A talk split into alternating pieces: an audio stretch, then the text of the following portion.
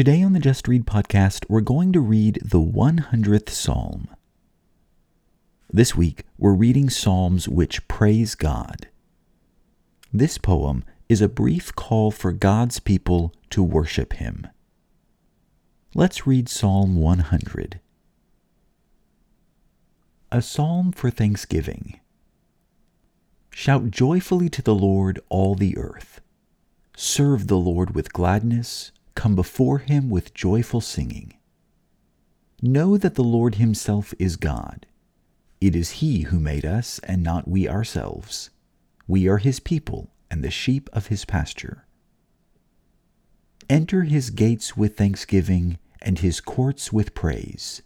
Give thanks to him, bless his name.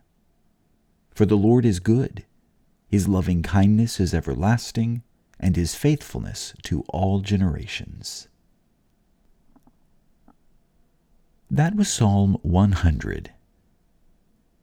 In this poem, the poet invites God's people to eagerly express their thankfulness to God.